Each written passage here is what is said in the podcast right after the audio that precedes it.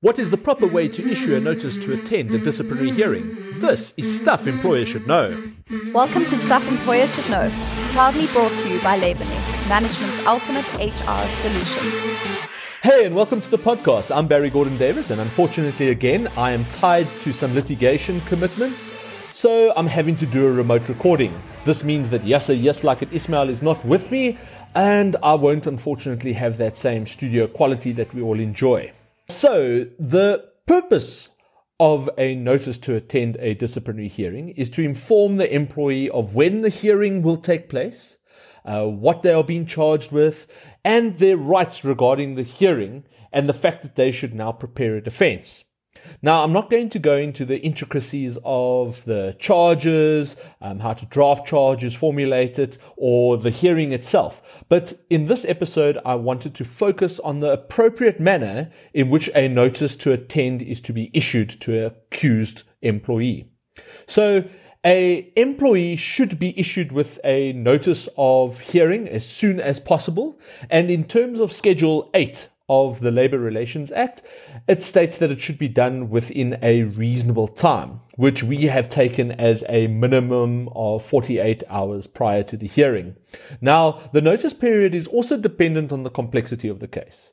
If the charges are complex or there's other intricacies, more time will be needed to collect evidence and form a defense by the accused party. So therefore, the employee or the accused should receive the notice with a bit more time available to prepare than just the mere 48 hours. I've seen instances where a employer might go and investigate a particular matter. It can even take up to months, but then they provide 48 hours notice of a disciplinary hearing where it's taken them so much time to do so. So we need to be cognizant of the complexity of the matter and the appropriateness of the time period that is given to the accused party. Now, in terms of Schedule 8 of the, of the LRA, um, notice must be issued in a language that the employee can reasonably understand. Now, the best case scenario is that notice is hand delivered and explained, and again in a language that they could reasonably understand. So, if there's another language other than the primary one used by the employer, a employee then doing so must then provide that information, and uh, so that they could reasonably be expected to understand it. But now the employee should sign the notice and a copy provided to them. So it can happen, and it happens uh, quite often, that an employee may refuse to sign. They uh, may simply just choose not to um, on the belief that they are maybe accepting guilt or maybe confessing to the offenses. Um, but should they refuse to sign, the best thing to do is get a witness to sign uh, as proof that they have been appropriately and expressly notified of the the um, charges being brought against them and that they've received notice of the disciplinary inquiry. That uh, during the disciplinary inquiry, that particular witness who signs on their behalf that it's been properly notified may be required to come and um, testify to the fact that they were there present, that when they signed that notice to attend, that the accused employee was appropriately um, issued with that particular notice. And that's where we have to say that they are signing receipt for that notice. They're not signing an acceptance of the charges or the like. They are signing acknowledging that they have been notified that there is a hearing that's going to be happening for them. Now, um, remember that if you're going to choose a witness to to um, sign on behalf of the accused party or to sign as proof that the party has been appropriately notified, make sure that you choose a appropriate witness that would be required uh, for some possible length of time that is contactable, and it's not just a, somebody that might have been standing around. That it's an employee that you know would be reliable enough to come and testify to the facts. Should they be required at the hearing, or let's say there's subsequent litigation in that regard, and procedural aspects need to be proven, whether it's at the commission or the or a, a council of the sort.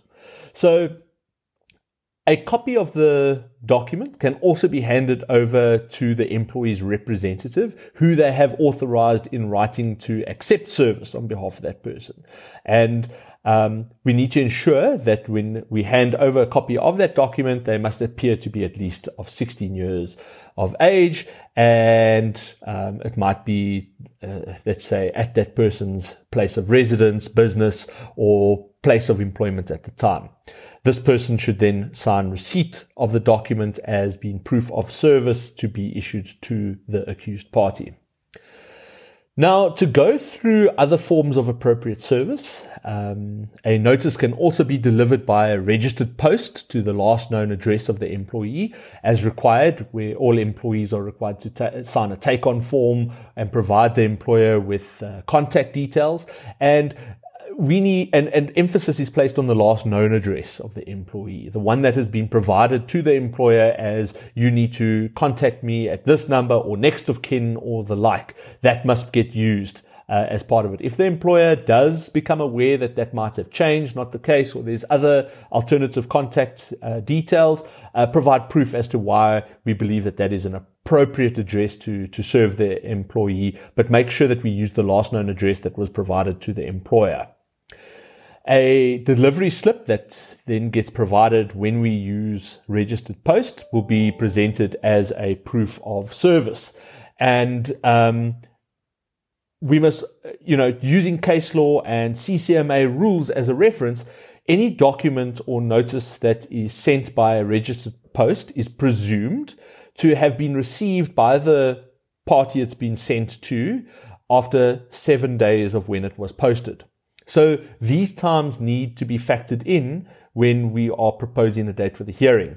Um, you can't go and send a um, 48 hour notice to a party via registered post, which we know is then going to be presumed to have been, been delivered seven days after it been served, not 48 hours. The notice can also be sent via email or WhatsApp, and I mean, even fax, if we, if is such a number that is provided. And delivery reports of all these different media must be kept, uh, specifically when it comes to, let's say, using social media platforms such as WhatsApp, where we can then take a screenshot of um, two blue ticks, uh, the online presence, um, as well as last seen, and use those screenshots to go and show that um, we use this method and that it can be assumed that the person had been uh, in receipt of that notice. You can also, you know, leave a copy of the document at the other party's chosen address, as you say, that last known address. Uh, we would then need to do an affidavit stating where and when and how the document was left. I've even seen people taking selfies or photographs of um, where they then left the document in addition to the affidavit that was then used.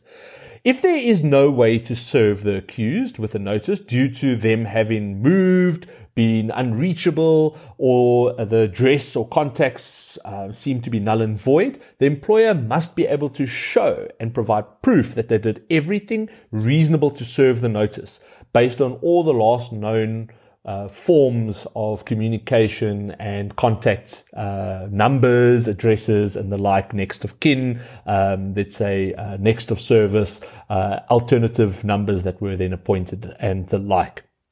Now, regarding the issuing of the notice to attend, and critically, when the accused party fails to attend, chooses not to attend, or simply fails to arrive.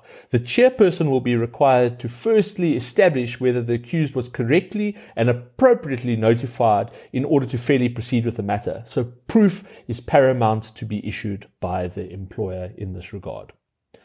So if you wish to issue us with correspondence, uh, let's say suggesting topics or even just to say hi, you can serve an email to sesk at labournet.com or find us on any of the major social media platforms. And don't forget to subscribe to this podcast on whichever platform that you use to make sure that you never miss an episode and ensure that you stay in the know of all things labor law related. So from me, BGD, till the next episode, hopefully back in the studio with Yasser Yes Like It. Cheers. Stuff Employers Should Know was proudly brought to you by LabourNet, management's ultimate HR solution. For more episodes from Stuff Employers Should Know, go to Apple Podcasts, Google Podcasts, or wherever you play your favorite shows. Case law or statutes referenced in the podcast are current at the time of recording.